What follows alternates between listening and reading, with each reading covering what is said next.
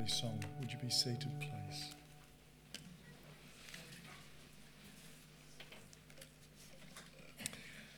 I believe in the name of Jesus. Wow. Wow. What's in a name? What's in a name?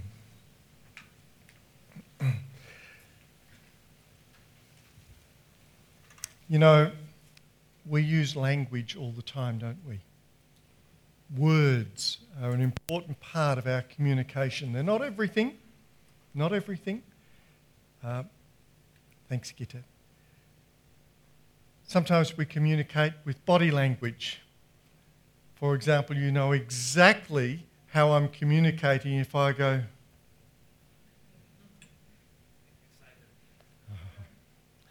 um, but words are an important part of communication. And words are very much tied to our culture, our time, you know, 2019. Words very much must be taken in the context in which they are said. For example, 50 years ago, my mother would have really laughed and rejoiced and she would have said, Oh, I'm so gay today. Now, 50 years ago, that meant something. But it's different to what it means today. So you've got to look at the words in the context in which they are said. Likewise with Scripture. We cannot just read the words of Scripture and interpret them by our culture and our language today. If we want to really understand what God is saying in the Word of Scripture, we have to read them in the context and the culture and the time at which they were written. Do you agree? I hope so. And so, today, I'm going to read from Matthew's Gospel, chapter 9, and we're going to look at these words that are written to get a picture of the context and the culture of that time.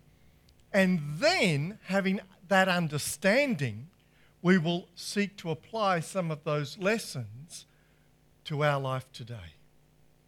That's why we have sermons from the Bible. That's why we do Bible study regularly. If we don't, then we would read the Bible and we would say, oh, it's an old book, it doesn't relate to our life today. So we've got to do due diligence. Let's read from Matthew chapter 9, verses 9 to 13. As Jesus went on from there, he saw a man named Matthew sitting at the tax collector's booth. Follow me, Jesus said to him. And Matthew got up and followed him. While Jesus was having dinner at Matthew's house, many tax collectors and sinners came and ate with him and his disciples. That is, Jesus' disciples. When the Pharisees saw this, they asked the disciples of Jesus, Why does your teacher eat with tax collectors and sinners. On hearing this, Jesus said, It is not the healthy who need a doctor, but the sick. Go, go and learn what this means. I desire mercy, not sacrifice. For I have not come to call the righteous, but sinners. Very, very important statement.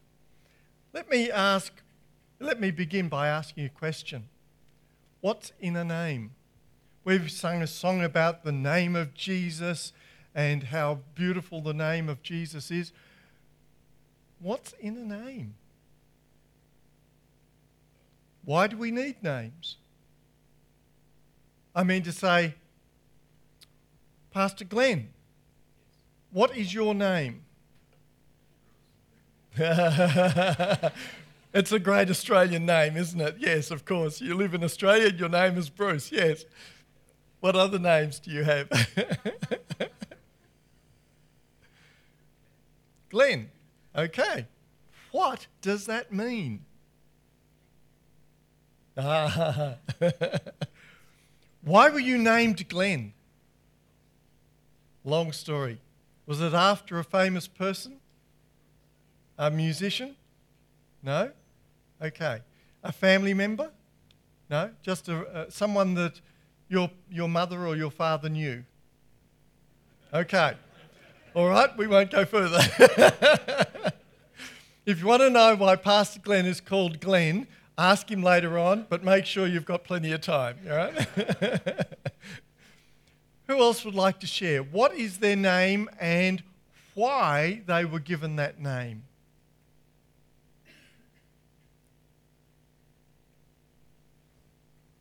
My name is Dorcas. Yes? Uh, it, it means gazelle. And my grandfather gave it to me because it's an after a person in the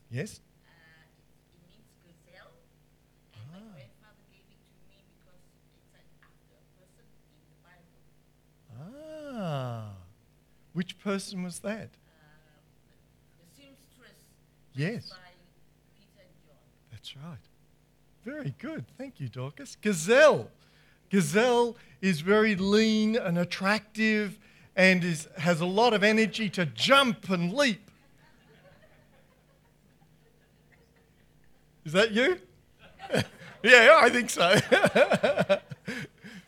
Someone else like to volunteer their name and what it means. And you don't have to do the Anglo names. If you, if you have a Chinese name, feel free. I'd like to hear that. Meng Mui, come on. Come on, where does Meng Mui come from? The name.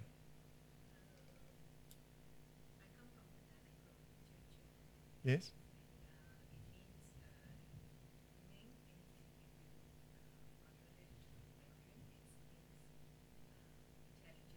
Yes? Okay. So you, your name means intelligent and beautiful. Very good. I like it. Yeah.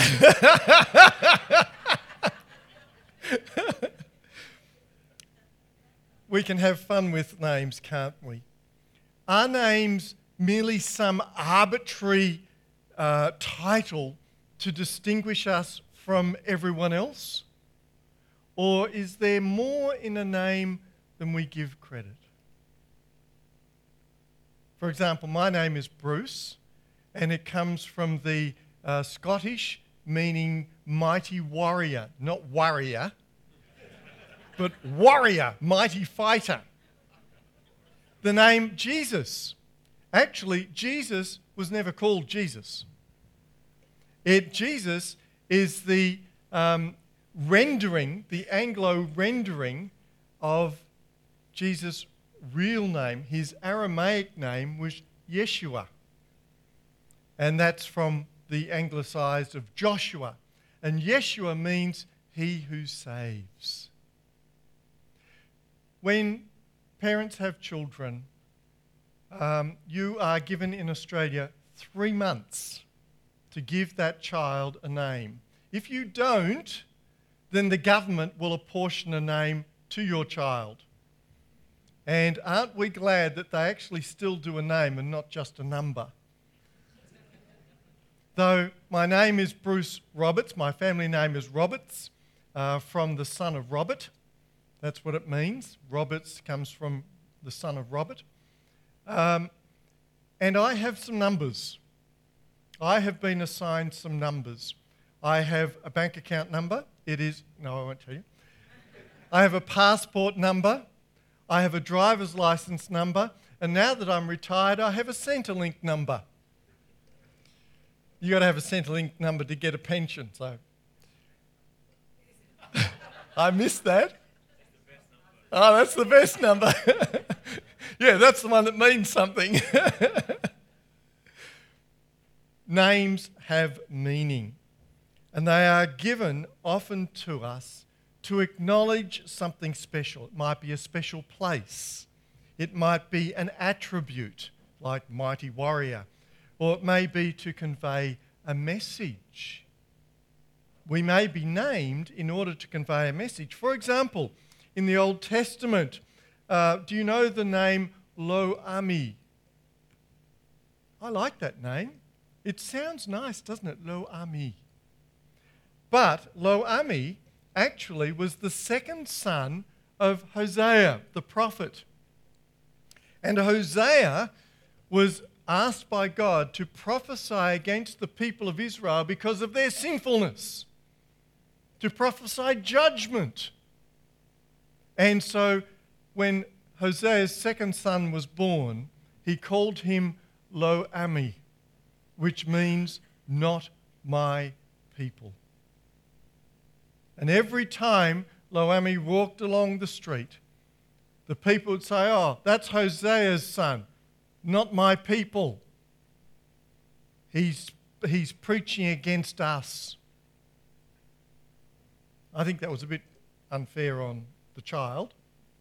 But in those days, what else could a prophet do if the people weren't listening? It, the name was given as a prophetic message to the nation of Israel. And how many of us have been named to honour a relative, like an aunt, an uncle, a grandmother, or a grandfather? My middle name is after my grandfather on my father's side. His name was Frederick Roberts. And so I bear his name in honour and recognition of him. Anyone else who bears the name of a grandparent or great grandparent? I'm the. Oh, thanks, Brian. I thought I was the only one then. To be sure, names can be very important in what they say about us as a person or the message that they convey. And it may be a message of honour or it may be a message of judgment, as in the case of Lo Ami. What about the name of the person of Matthew that we read about today? What about his name? The calling of Matthew is recorded for us not only in the passage we read in Matthew chapter 9, but also in Mark chapter 2 and Luke chapter 5. And although Mark and Luke use a different name, that is Levi, thank you. Though Mark and Luke use the name Levi, it's obvious that the accounts in, in the three Gospels all refer to the same individual because the context of all three records is the same. So Matthew is Levi, Levi is Matthew. But why the two names? Why the two names? My father in law is known as Bruce Edwards, but that's actually not his name. When he was named at his birth, he was given the name Alan. His name, his full name, is actually Alan Bruce Edwards, but everybody calls him Bruce. Sometimes we have more than one name. Anybody here like that? Okay. Will, do you want to share or would you rather not? Uh, like to share, Caroline? Yeah.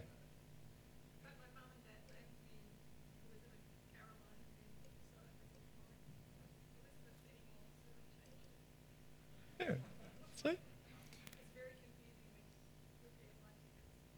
That's right. Yes. And making bank accounts. Um, in schools, how many of you ever were given a nickname? I was. Um, I don't know why, but I got the nickname Stretch.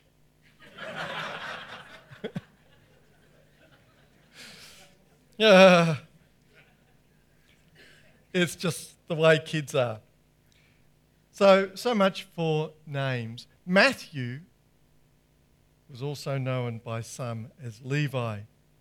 And from these records, we discover that before Matthew became a disciple of the Lord Jesus, he worked as a tax collector in the town of Capernaum. And as was known and was also known as the son of Alphaeus. Now, as I said, my name is Roberts, that's my family name, which going back three or four hundred years in, in England would have been son of Robert. So I would have been Bruce, son of Robert. They've shortened it to Bruce Robertson and then Bruce Roberts. That's what the English did.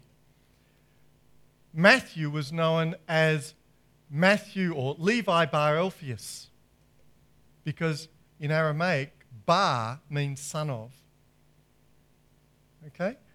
So, in the gospel records, when Jesus was arrested, put before Pontius Pilate, Pontius Pilate brought another man out and said, Who will I release for you? This Yeshua or this Barabbas? So, what does Barabbas mean? Bar means son of, and Abba means father.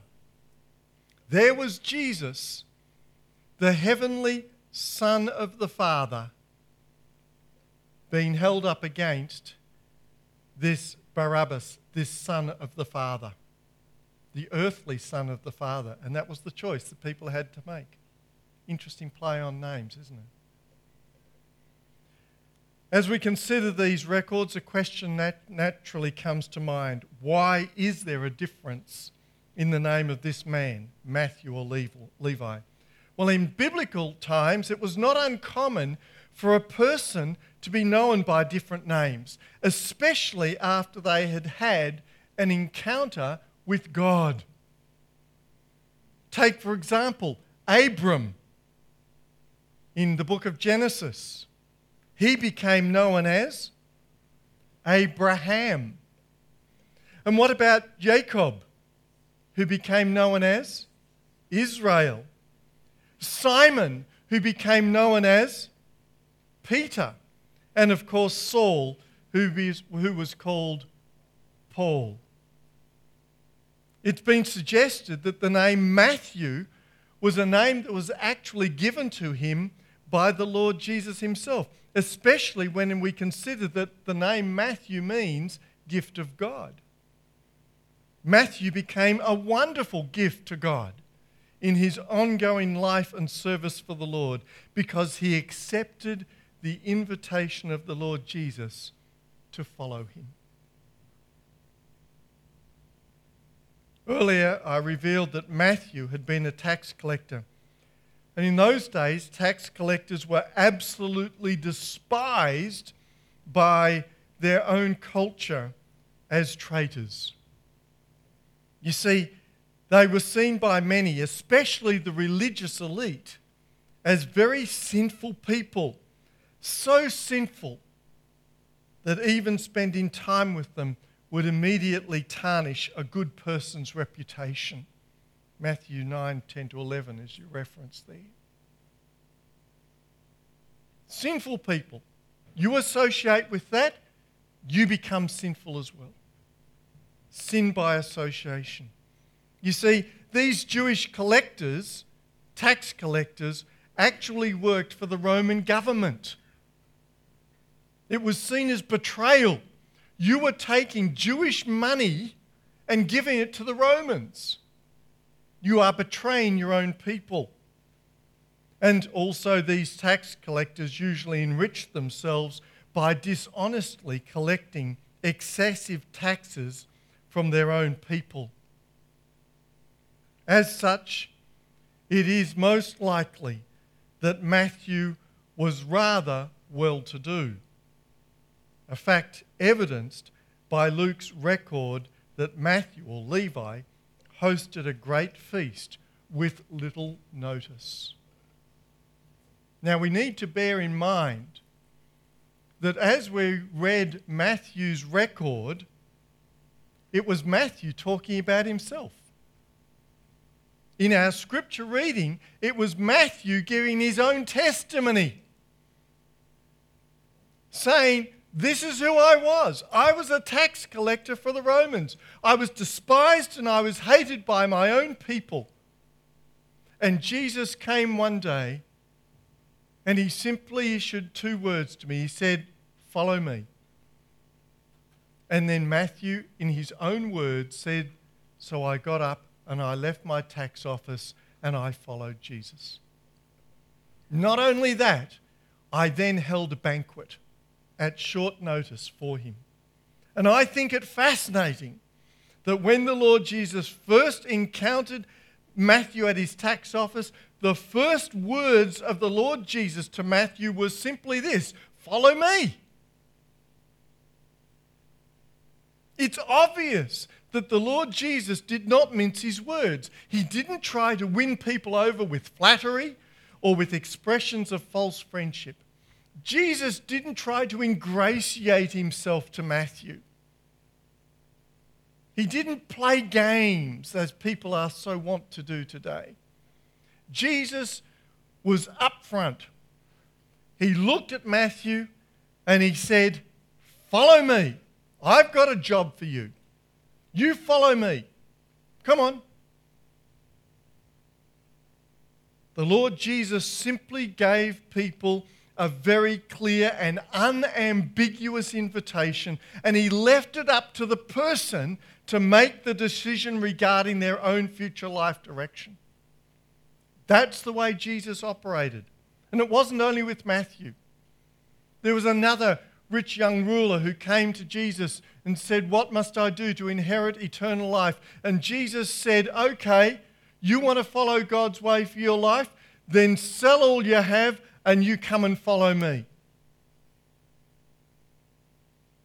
Jesus didn't say, Oh, you're wealthy. Oh, well, God can use you. Oh, let me be your friend, you know? No. Jesus said, Sell everything you have. Your money is your biggest problem in life. You're not happy, it's because of your money. That's your issue. So sell all you have, follow me. And what did the young man do? He walked away. And Jesus did not chase him. Jesus did not chase him.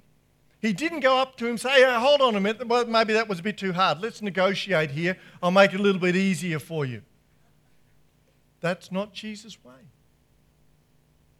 And it should not be our way at all. When communicating the gospel, we don't compromise with it. We simply say it as it is and let people make their own life choice. In verse 9, we have Matthew's response. This was his response. He wrote this about himself in the third person. So he arose and followed him. He arose and followed him. To demonstrate his honor for the Lord Jesus, Matthew hosted a meal for many of his colleagues and friends. Why on earth would you do that? If you are leaving that life as a tax collector, as an outcast in, in uh, Jewish society, as someone who's been known to be associating with sinners all the time, corrupted people, if you're leaving that lifestyle in order to follow Jesus, why are you hosting a banquet and inviting all your former friends? Why would you do that? You've got to understand the context in which Matthew is writing here. You see, Matthew wanted an opportunity to give public testimony of his new relationship with the Lord Jesus. He couldn't give testimony of how God had changed his life to everybody else, but he could give it to those who were outcasts like him. That's why he hosted that meal. That's why he invited the friends. It was so that he could say, Listen, this Jesus has transformed my life. I'm following him now, and I want you to meet him because he can ch- change and transform your life as well. When you first became a follower of Jesus yourself, what was your attitude? Was it something very private, very personal? I'm a follower of Jesus now, but you didn't tell your workmates, you didn't tell your family, because they might react against you. You might have lost your job. They might not like you anymore. They might call you names. It's not what Matthew did. Matthew did not care what people might say or do to him. He was more interested in telling people about Jesus. He hosted a meal, which is very, very Middle Eastern as it is Asian, isn't it? So much happens around the meal table. Give people food and you earn the right to speak.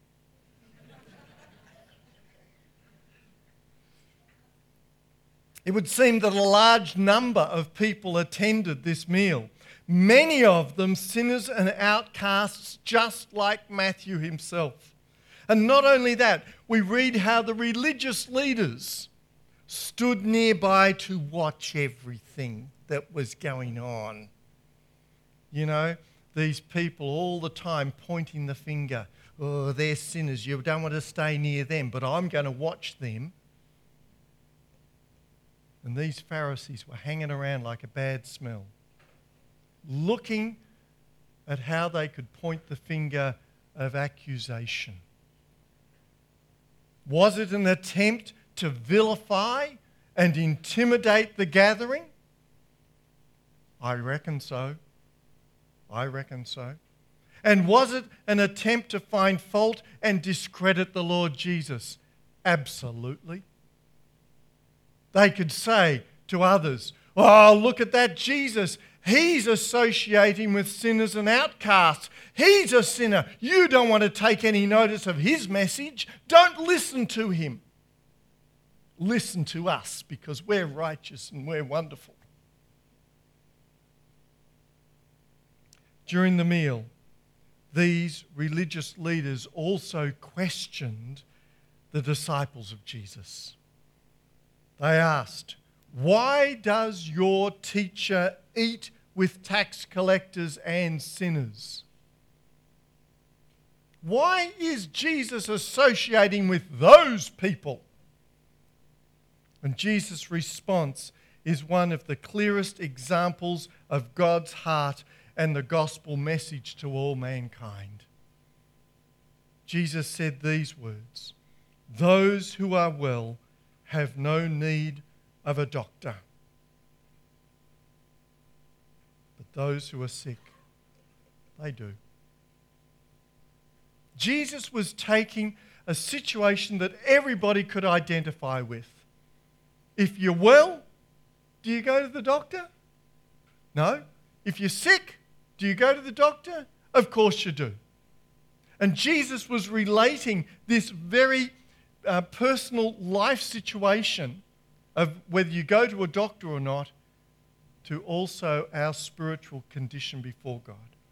Jesus said, I did not come to call the righteous, but sinners to repentance.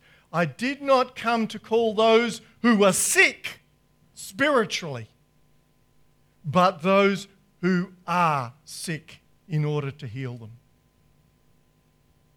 That's basically what Jesus was saying in these words. And in this statement of the Lord's, we have a very clear mandate of the true mission of God's church.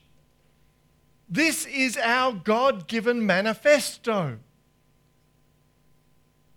Whatever else we may say or do as a church, as followers, as disciples of the Lord Jesus, our life's direction is to encourage all people to acknowledge their true condition before God. Are you sick or are you well spiritually? Their need of Him for healing and wholeness. Do you need God in your life? And that all hope for the future is based on everyone coming to the Lord with a truly repentant heart. Only Jesus can do this true healing that's required. The Lord Jesus also predicated his response with the statement, I desire mercy and not sacrifice. And that was said to the Pharisees because it was the Pharisees and the Sadducees who were responsible for the administration of the sacrifices in the temple. Brothers and sisters, as we begin this new year of 2019, shouldn't these words of the Lord Jesus be inscribed in our hearts and minds and form the basis of all of our prayers for the world around us, for the community in which we live and work, and the church and all its ministries? The words of the Lord Jesus are our mandate.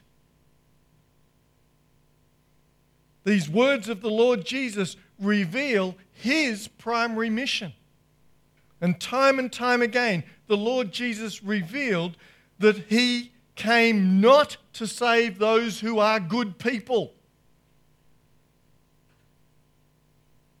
those who are self righteous. He came to save those who know they are not good and those who have a deep need for the presence of God in their lives. I hear a lot of people over the years say to me things like, Oh, you're a minister. Oh, I, I don't need to go to church. I'm a good person. Yeah. Yeah, well. Um, yeah. What you're saying is that you are self righteous. There is no place for God in your life. I go to church because I know I'm not good enough. I know that I am a sinner. I know that before God, His standards are so much higher than anything I could attain in my own strength. I need Him every day. The Lord Jesus came to save those who freely admit that their lives do not come up to God's standards and that they are in need of His salvation. We only need to look at the teachings of the Lord Jesus in what we know as the Beatitudes in Matthew 5 and Luke 6. The blessings of God on those who are broken, on those who are poor and needy and downcast, those who have a sense of helplessness, the blessings of God are for them because it is, because it is for them that He will bring restoration and wholeness. Also, as we study the life and ministry of the Lord Jesus, we see that many of His followers were among the poor, the rejected, the sick, the sinful, the weary, and the lonely. The Lord Jesus never condemned these people. He forgave them and he encouraged them in how they could live a truly God honoring life. The woman who was caught in adultery, and there were all those gathered around willing and ready to, to stone her. I find that an interesting passage because if she was, commi- eh, if she was accused of adultery, I always understood it t- two to tango. Where was the man?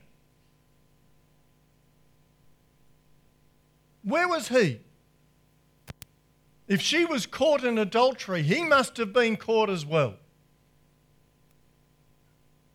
Jesus did not condemn her, He rescued her. And then He gave her the choice. You've got a second chance in your life. Choose wisely.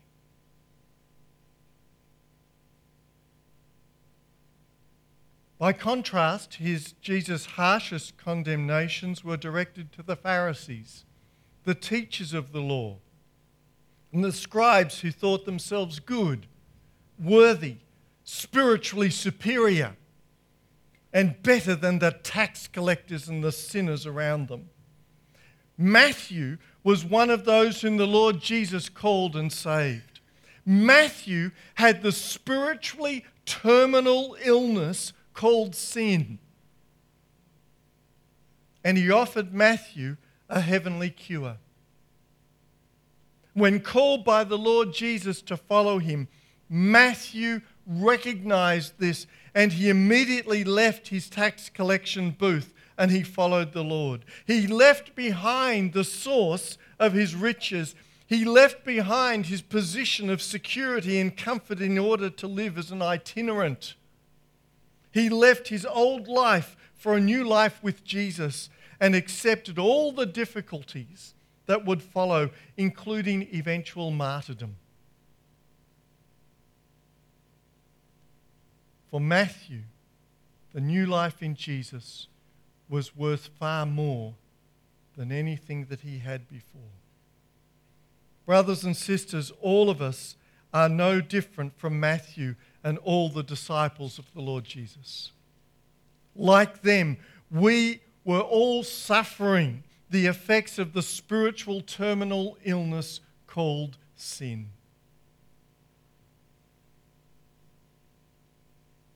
and it is a terminal illness.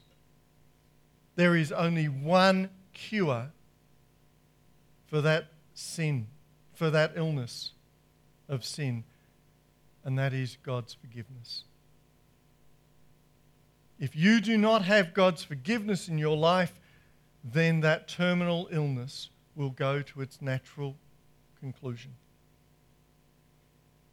Like the disciples of Jesus, we have heard and responded to the call of the Lord and experienced God's forgiveness and divine healing. The challenge before us all is the reality of the sickness and death that still holds many within its grasp in the world and the community around us. There are so many people. We see them every day, and they are dying in their sin. Many of them have never heard that there is a cure. To be sure, through the generations, sin, shame, and disobedience against God has taken a terrible toll in the lives of so many. To be sure, we live and work in the midst of spiritual sickness and decay. It's like an epidemic. And the only sure cure is the divine forgiveness that can only be offered through the Lord Jesus Christ. That is why Jesus went to the cross of Calvary to bear all the sickness of our sin and shame. The cross is an ever present reminder of the cost that God has paid that we might be made whole and well. As we read in Isaiah chapter 53, he was wounded for our transgressions, he was bruised for our iniquities. The chastisement for our peace was upon him, and by his stripes we are healed. Hallelujah! because he submitted himself to the cross of Calvary for our sin, we are healed. Of course, the way to true spiritual healing and wholeness is predicated on how we choose to respond to the Lord Jesus and his call. For those who choose to ignore or reject him, the ravages of the disease of sin will eventually consume them for those who acknowledge that their lives are not what they should be and come to Him in true repentance, they will find healing for their soul. Hear again the words of the Lord Jesus Those who are well have no need of a doctor. Those who are good, those who are self righteous, they have no need of a healer. only those who are sick. Jesus said, I did not come to call the righteous, the good. Came to call sinners to repentance. As the Lord Jesus declared in verse 3, I 13, I desire mercy and not sacrifice. Make no mistake, the religious rituals and sacrifices that many seek to do cannot save, heal, or cure anyone. And these sacrifices can come in many different forms. In the days of Jesus, it was the sacrifice of doves or sheep or goats or bulls. Today, people make all manner of different sacrifices, all in the name of religion.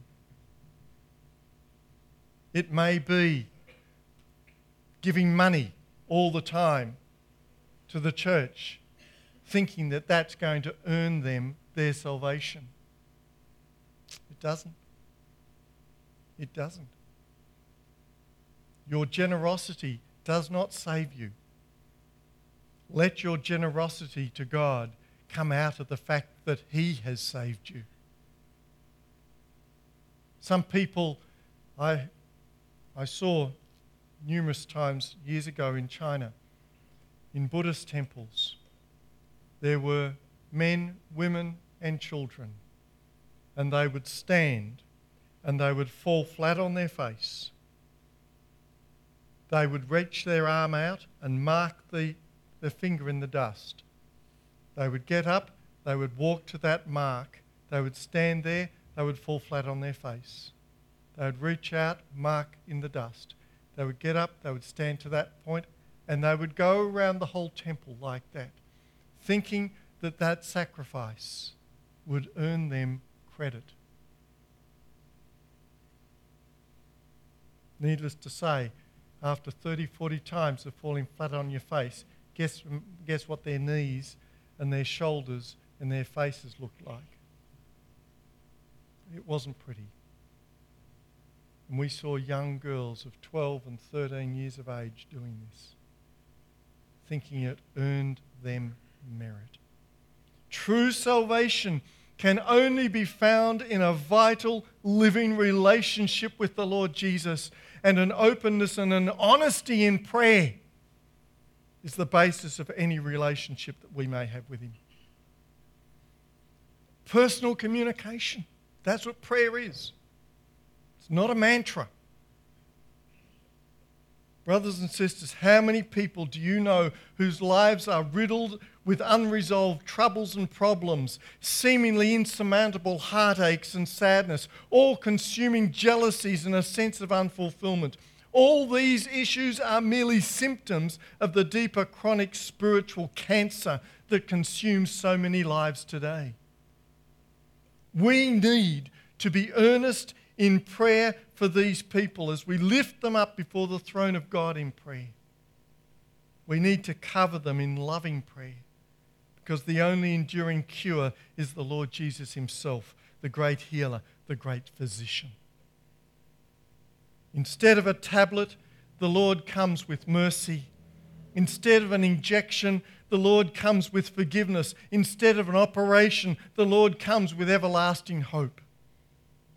We have a job to do in relation to the cancer of sin that has so infected our world today. We have a job of praying for opportunities to introduce to people the only one who can bring wellness and wholeness to the innermost parts of our being.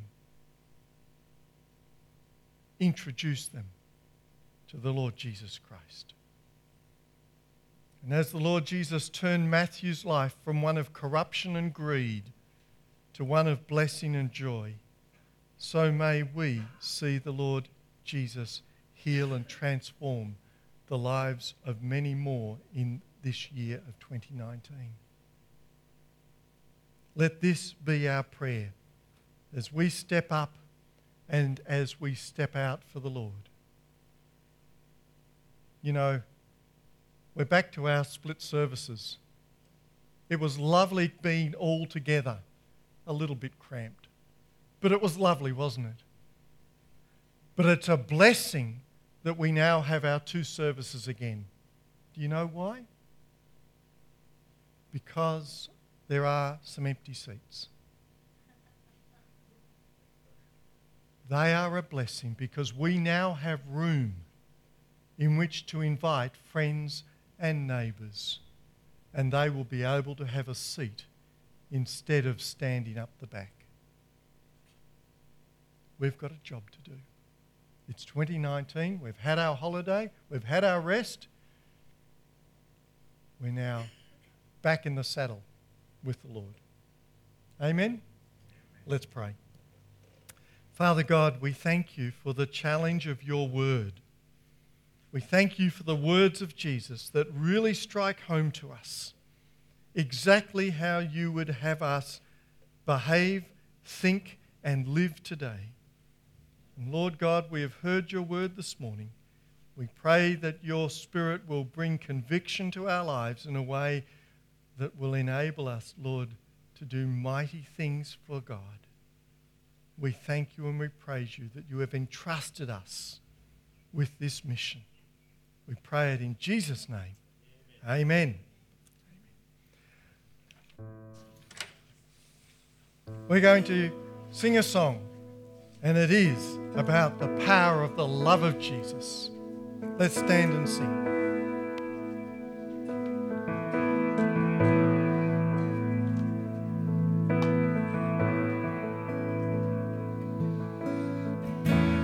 Lord, I come to